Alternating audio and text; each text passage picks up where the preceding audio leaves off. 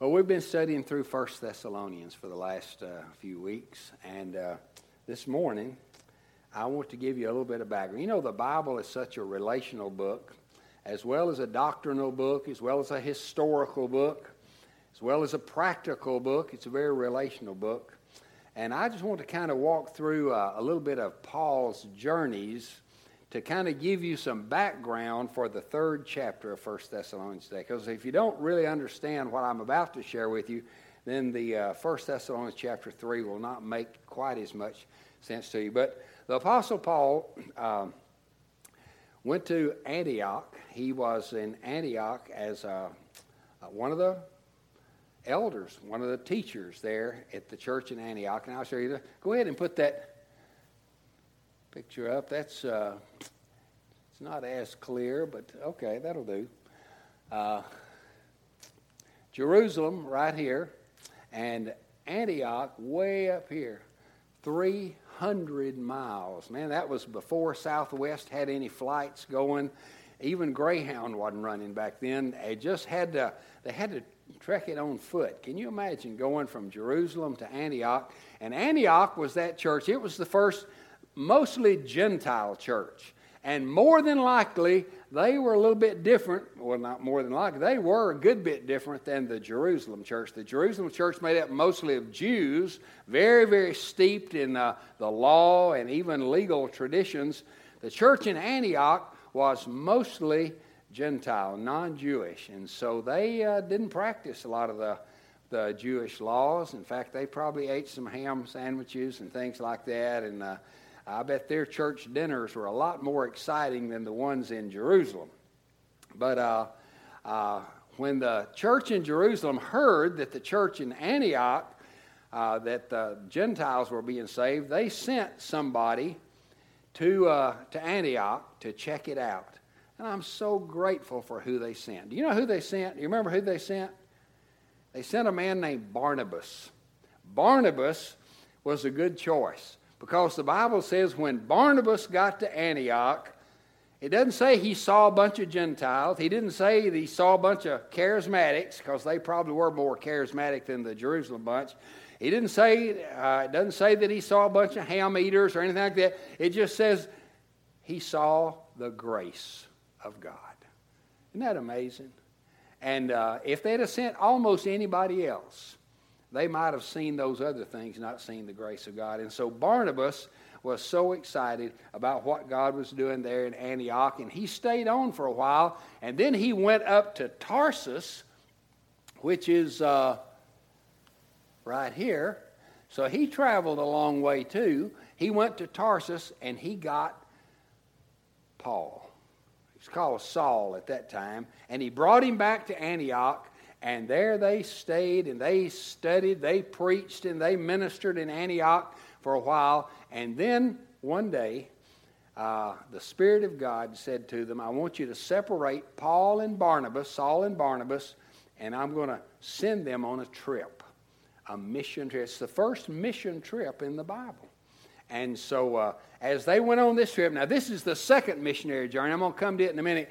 But as they went on their first missionary journey, they left Antioch and they sailed down here to Cyprus, what made their way all the way across Cyprus, and then went up here to Perga in Pamphylia, and then they went over here to Iconium, Lystra, and Derbe. And uh, you read all about that. That, that. That's recorded for us there in Acts chapter uh, uh, 13 and 14. But in, uh, while they were in Lystra, on that first missionary journey, they met a family, and, and, and Paul actually got almost killed in Lystra. They, uh, the, they rioted, and everywhere Paul went, they either had a revival or a riot. And a lot of times they had both. And in this particular case, they had a riot in Lystra, and the people dragged Paul out of the city and they stoned him, thought they'd killed him.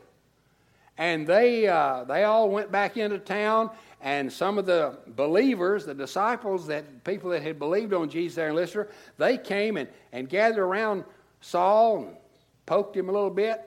He woke up and, and uh, they said, Are you okay? And he said, Well, I don't know I'm okay. But he said, uh, uh I didn't get my sermon finished.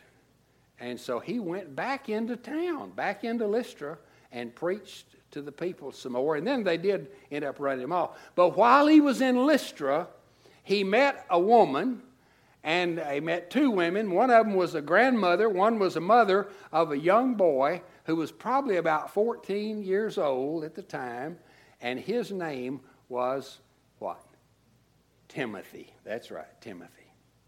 And, uh, and they were Paul was really taken with Timothy. And I imagine that Timothy prayed to receive Christ while Paul was there in Lystra. And then Paul and, and, Barnabas make their way back home, and they're home for a little while back in Antioch, and then they decide to go on a second missionary journey. Now, two or three years have passed, a couple of years have passed. By this time, Timothy is now maybe maybe 16, maybe 17. And so Paul and it's not Barnabas this time. Paul and Barnabas had a little disagreement, and and and Paul and Silas make this trip, and so they leave Antioch. And they travel overland this time instead of going by the sea, and they go back over here and they go to Derbe, and then they go to Lystra again. And there in Lystra, Paul gets to talking to Timothy. Timothy is maybe, maybe about Matthew's age. That's about, about Matthew's age by this time. How old are you? 18? 19? Okay. Well, he might be a little bit younger even than Matthew, but we'll just say maybe he was, was 18 or 19. And, uh, and Paul says to Timothy, You know, I need, I need you to go with me because I want to disciple you. I want to teach you the things I know. I want to train you for ministry. And, uh, and I think Timothy was ready to go. I believe he was saying, Yes, let's go. But I imagine that Timothy's mother, uh, Ruth, what would you think?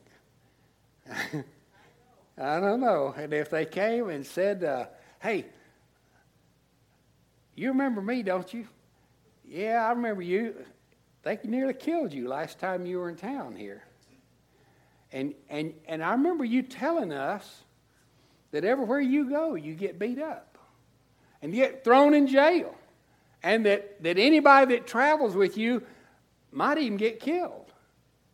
And you wanting my baby boy to go with you?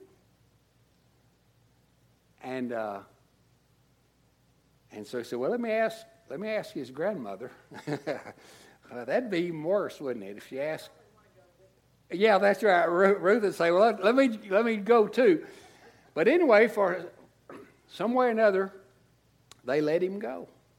Just a 18-year-old boy, and he goes with the Apostle Paul, and he and Silas and Paul they travel, and they they they travel from here way all the way across what's today, uh, well, it's, it's Asia, and, and they come to Troas right here, and, and they don't know which way to go. And then God actually gives a vision to Paul. He sees a man from Macedonia, which is over in here, Macedonia.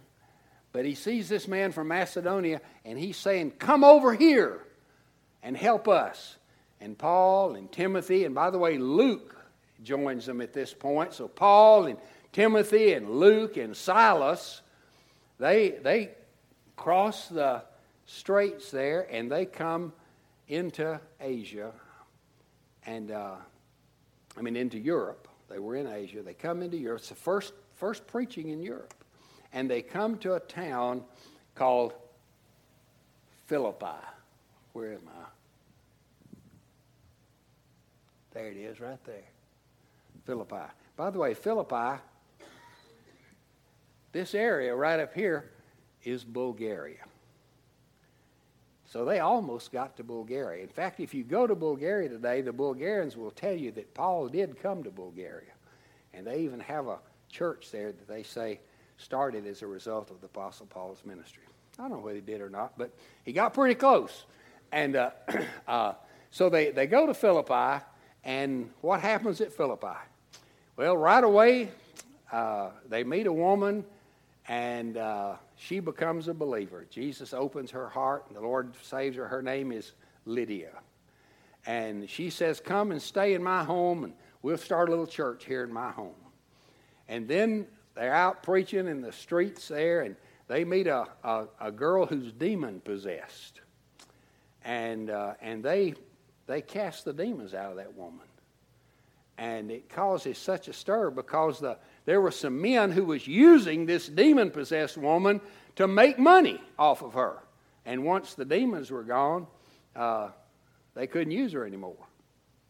And so that made them very mad. I tell you, you get you touch somebody's money, you're gonna make them mad, right? And uh, and so they caused a big uproar, and they ended up getting Paul and Silas arrested and thrown in jail there in Philippi.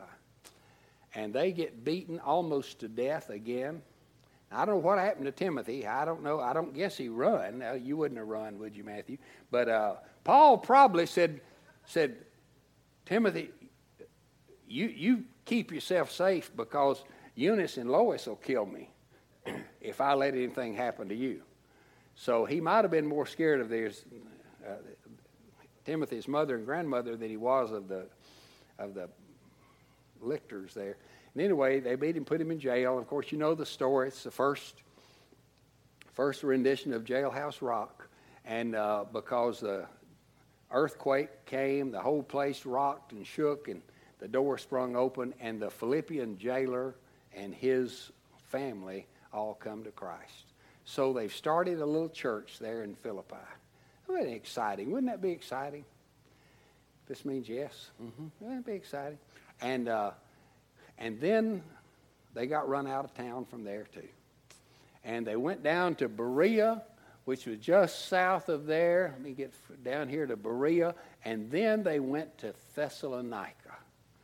And there in Thessalonica, Paul preached he preached for three Sabbath days in the synagogue, and then the Jews run him out, and then he preached for maybe a few more weeks, a couple more weeks, before he got run completely out of town again. And uh, they got down to Berea, and Paul said to Timothy and to Silas, Timothy, I want you to stay here in Berea. And uh, I'm going to go on down to Athens. And so Paul gets in the ship. He takes the trip from Berea down, way down here, to Athens. And there in Athens, he's all alone. By the way, this is the first time in all of Paul's journeys that he's been by himself. He always had somebody with him. But in Athens, he's all alone and he didn't like it a bit. But he preached in Athens, had a great ministry there, and some people got saved. And then he left Athens, and he was all worried about Timothy. He's worried, where is Timothy? Because he had sent Timothy back to Thessalonica. And, and can you imagine sending an 18 or 19 year old to go back to a city that you had been run out of and say, Now, Timothy, I want you to go back there and I want you to help ground these people in the faith. I want you to teach them what I've taught you. I want you to help them understand what I've helped you understand. And you are going to be the teacher. Just Matthew's age by this time, maybe. And so Matthew goes back, or Timothy goes back to uh, this dangerous place. And he's there. And of course, they didn't have any way to communicate with one another. And Paul must have been wondering when he left Athens, he went over to Corinth. And I think Corinth is on the map. It's right, right, in, right here. And he went to Corinth. And while he was in Corinth, starting the church there, guess who showed up? And I don't know how he found him. But Timothy and Silas showed up. And Paul was absolutely overjoyed. I would have loved to have seen that, that uh, reunion as they got together again. And so the first thing maybe Paul said, Timothy, how you doing? How's the church in Thessalonica? And Timothy says, Paul, I've got good news for you. They, they listened to me. They didn't despise me just because I was young. They heard what I had to say, and I told them this is what Paul taught me, and I taught them what you taught me, and and they love you, Paul. Paul was always afraid that he wasn't going to get any likes on Facebook because he wanted people to like him. Everybody wants to be liked to some degree, except Rick. He doesn't care, but uh, but uh, but we all like to be liked a little bit. But Paul, he knew that if people rejected him, they're probably going to reject the gospel, and that's why he wanted them to accept him because he knew he was preaching the truth. And so Timothy said, Paul, they love you. They're eager to see you. They hope you can come back. You know, they didn't get to kill you last time you were here, and there's some folks in town that are real eager for you to come back. They want a second shot at you. But the believers there, they're eager for you to come back too because they want to hear more, especially about the, the return of Jesus. So they had so many questions about when Jesus is coming back. That seemed to be one of the main, main things they ask about. And so Paul writes a letter, and we have the letter. And he, he probably dictated it. But anyway, it's uh, the Holy Spirit inspired it. Paul dictated it, and maybe, maybe Timothy wrote it down. And he sent that letter, and, and that letter is First Thessalonians. And Paul wrote this letter and sent it probably by Timothy back to the Thessalonians. And we've already looked at chapters 1 and 2.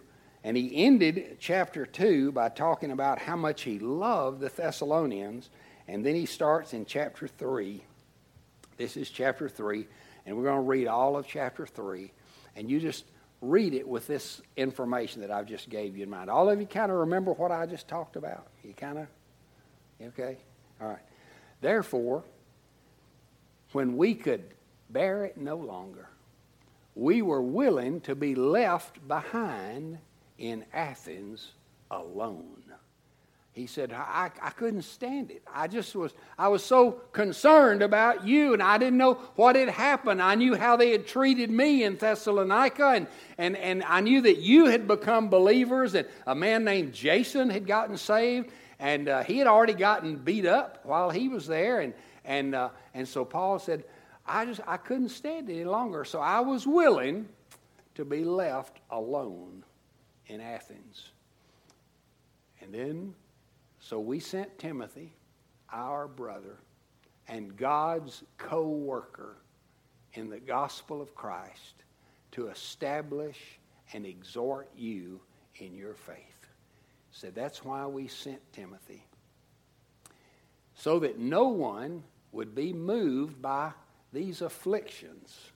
For you yourselves know that we are destined for this. For when we were with you, we kept telling you beforehand that we were to suffer affliction, just as it has come to pass, and just as you know. You know, that's uh, interesting. Uh, when Jesus talked to his disciples, he told them right up front, it's going to cost you something to follow me. It's not going to be an easy road.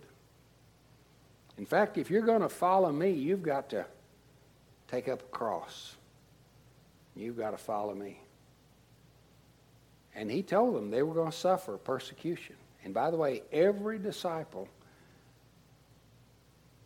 except John, died a martyr's death. That's one reason we know for a fact that the information we have in the New Testament is true. The New Testament was written by those disciples, those apostles. Chuck Colson said, People won't die for a lie. Said, You might find one or two that will, but he said, during the Watergate scandal, he said there were about five of us who knew what really happened, and we all fabricated a lie to kind of cover ourselves. But said, as the district attorney offered this person a, a, a plea bargain, he bailed and he, he turned in the rest of us. And then another one said, Well, it really wasn't me and him, it, it was really Chuck that did it all. And he said, We couldn't even get five guys to agree to lie, to keep from going to jail.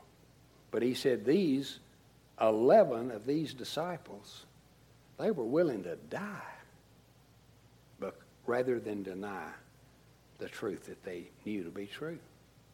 That was a little extra, but I just, uh, that's, that's pretty interesting, I think, isn't it? So he said, uh, uh, We told you ahead of time it's going to cost you something. I heard a man say this last week when the devil comes to young people today, he offers them the best up front. And he tells them, try this. You'll like it. It'll make you feel good.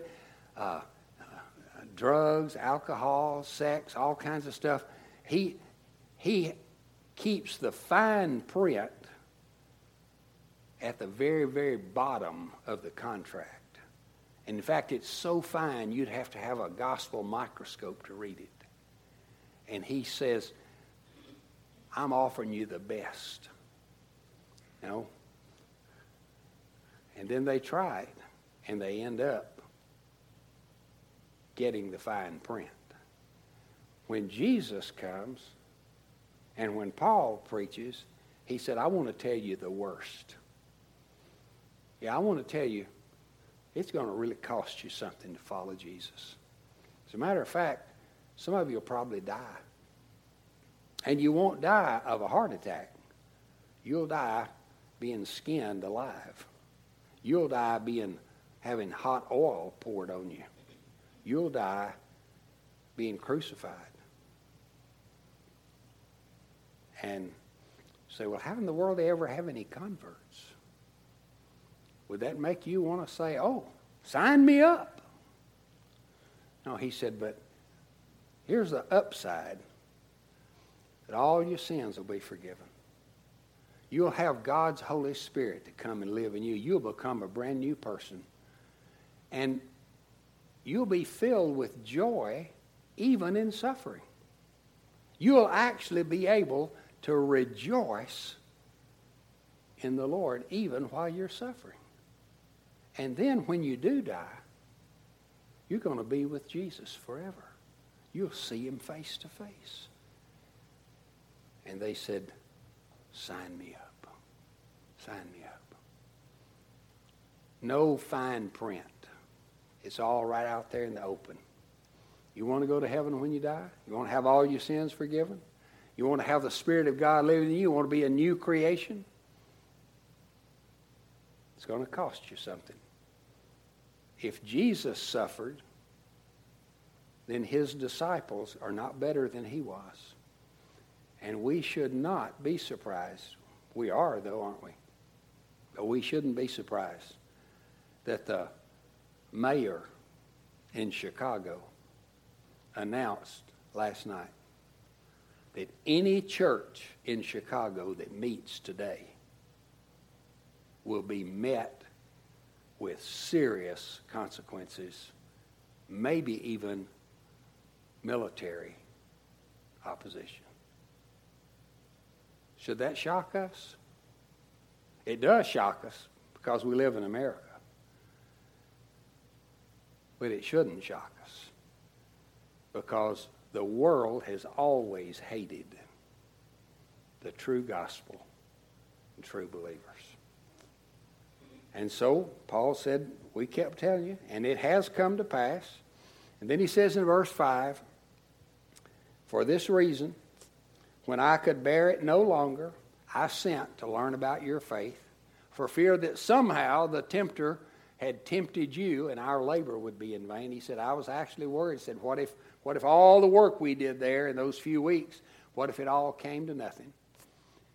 But now that Timothy has come to us from you and has brought us the good news of your faith and love and reported that you always remember us kindly and you long to see us just like we long to see you. For this reason, brothers, in all our distress and affliction, we've been comforted about you through your faith. He said, You know, we were, we're going through a lot of stuff here too. But he said, You know what? Getting this good news from Timothy has made us have a party. We're so excited. For now we live if you are standing fast in the Lord. For what thanksgiving can we return to God for you? For all the joy that we feel for your sake before our God. I tell you, you just almost had to have been there. You know, it's kind of like watching somebody's home movies, you know. Say, well, you just had to have been there, you know. Well, you'd almost had to have been there to really felt what Paul was feeling this time.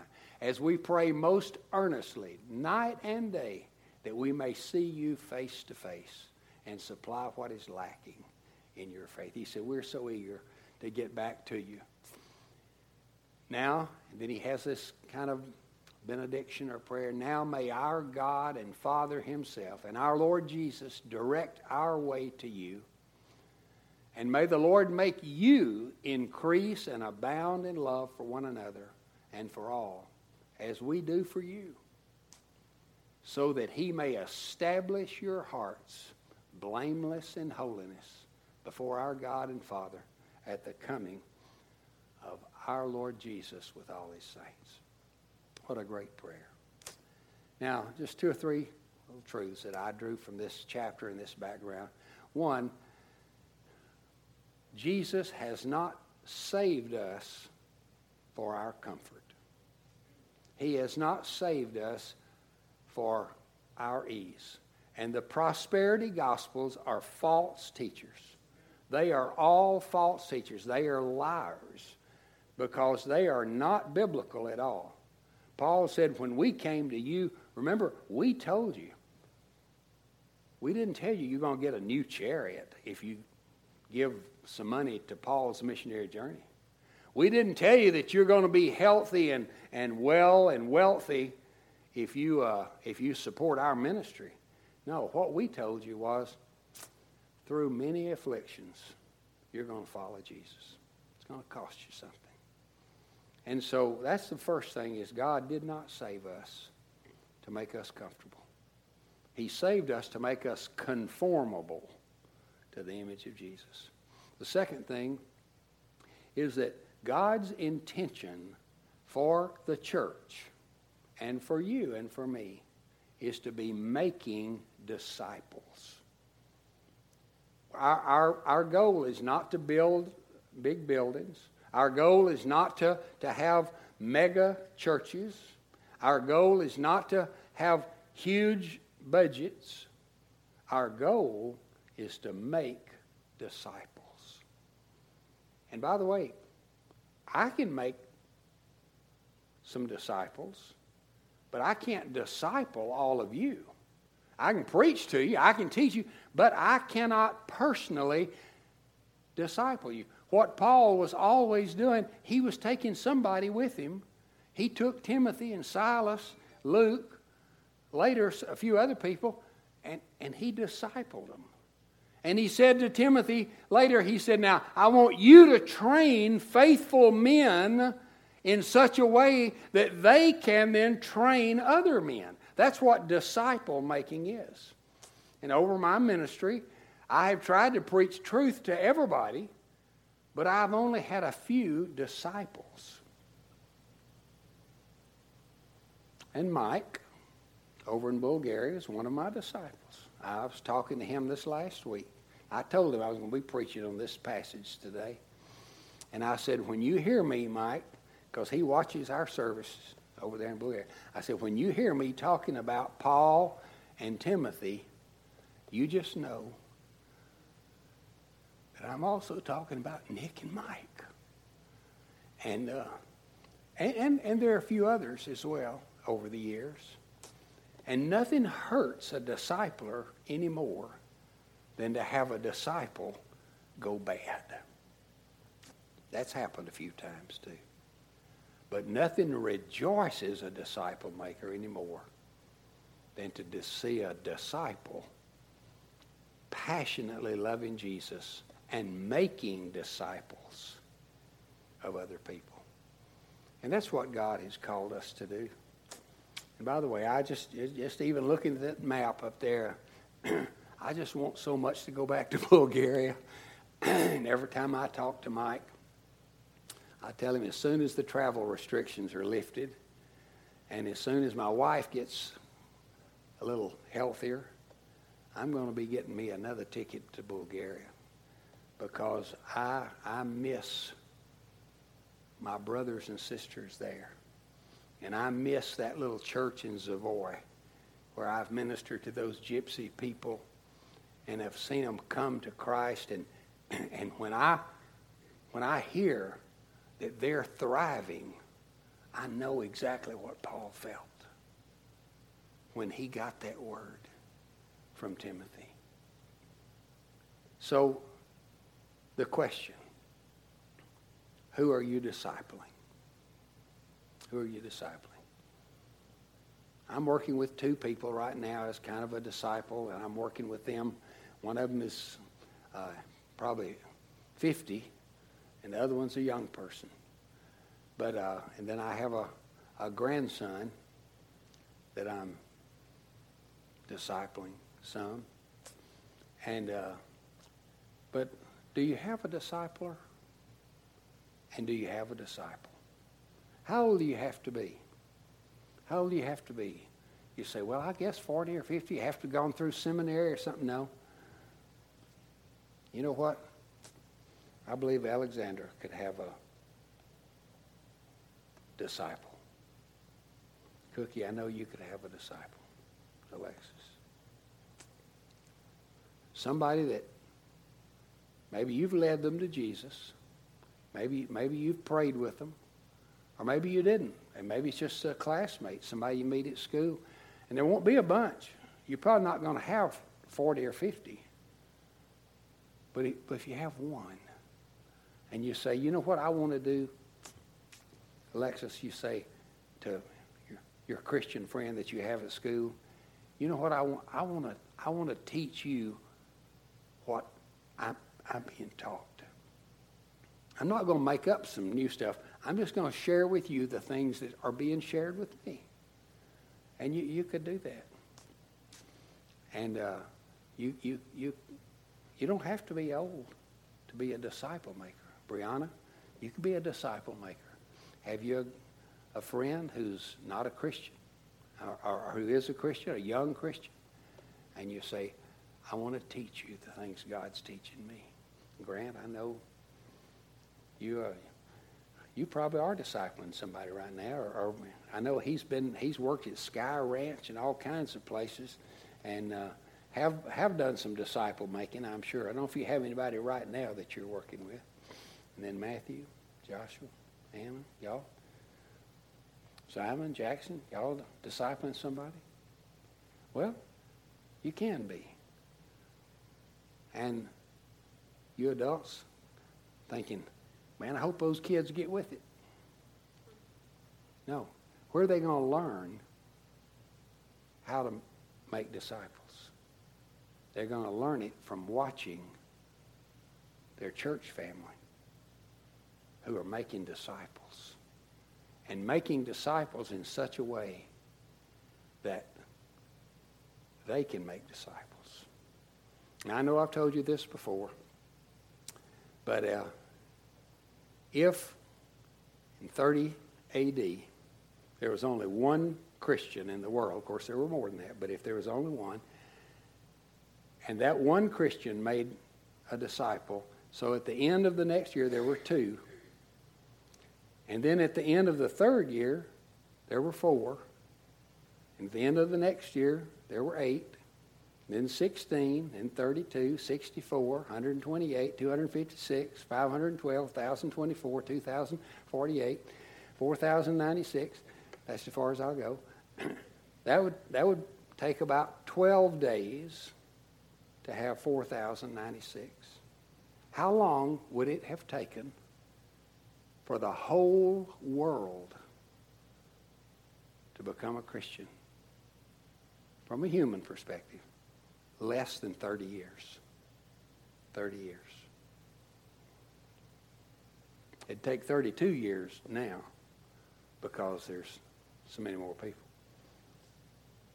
That was the, that was the math of Jesus. That was the master plan. Each one, reach one, and teach one, to reach one, to teach one, to reach one, to teach one. You say, Well, I just feel so insignificant. I just can't reach the world with the gospel. Okay? Don't. Cynthia, just reach one and teach that one to follow Jesus, to love Jesus in such a way that they can reach one and teach one. Isn't that a wonderful thing? Now, here's the invitation. Will you take that seriously? Will you, will, would you? How many of you know of somebody right now that you really would like to uh, disciple? Any, you know, okay. Maybe, okay, all right. Now, the ones that didn't raise their hand, here's what I want to ask you to do. I want to ask you to pray just right now and say, Lord Jesus, show me someone, point me to someone that I can help grow, help them grow in their faith and in their understanding. And by the way, there's so many tools to do that now. You could do it by watching a, a Christian video together. You could do it by watching the Bible Project together. Raynard and Susan sent me a, a, a link yesterday, or day before yesterday, a new video series out called Tetelestai. Tetelestai. It's on Amazon Prime, I think. It's a 10 or 11 episode series showing from Genesis 1 1 to the resurrection of Jesus how God consistently said sinners must have a sinless substitute to die in their place.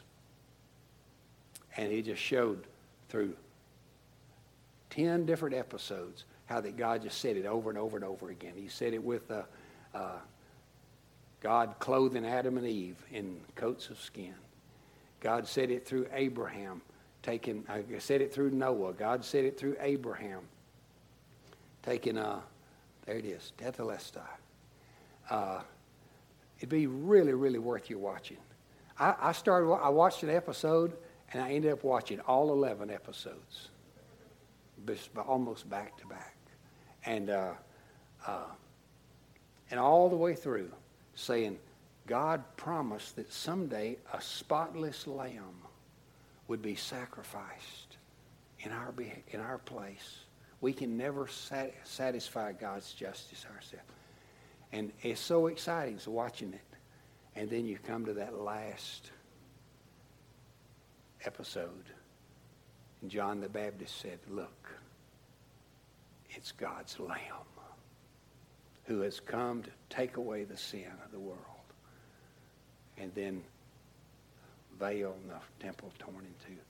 So you, you could take a, an, an unsaved friend and say, let's watch this together. Fix them dinner or something and have them over. But if they're a Christian, if they're already saved, have them over and say, let's Let's watch this together and talk about it. Let me tell you what God's showing me, and I want to show you what God's showing. That's disciple making. It's not a big formal thing. It's a relational thing. Now, let's just bow our heads for a minute. I want to ask you to, I want to ask you to pray. I mean, really pray. I mean, ask God. Jesus said, if any man lacks wisdom, let him ask of me, and the generous God will give to you richly. And he said, talking about wisdom there, but I believe also be true for a soul, a person. Would you just pray right now? Pray something like this. You put it in your own words, but Lord Jesus, I'm so thankful for those who've taught me. Help me to be a teacher of others. I'm thankful for those who've discipled me. May have been a parent, may have been a pastor, a youth pastor, a friend. Lord Jesus, help me know who you want me to disciple. Show me, show me. Give me the name. Give me the face. Show me the person that I can disciple. And uh, will you pray that right now? And if you already know somebody, then, then pray something like this Lord Jesus, thank you for showing me Fred or Tom or Susan or whoever it is. Show me the way. Open the door. Open their heart to be willing. And show me what steps to take to be a disciple maker. Heavenly Father, I thank you so much for the example of the Apostle Paul and Timothy, young Timothy. What a blessing he was. And uh, maybe had he not been discipled by the Apostle Paul, he would have just grown there in Lystra and we never heard of him. But because of a discipler, he became a disciple and a disciple maker. I ask you right now, Lord Jesus, I pray this for my own self. I, I'm certainly willing to take on one or two more. And I ask you to show me who and how to make disciples. In Jesus' name I pray. Amen.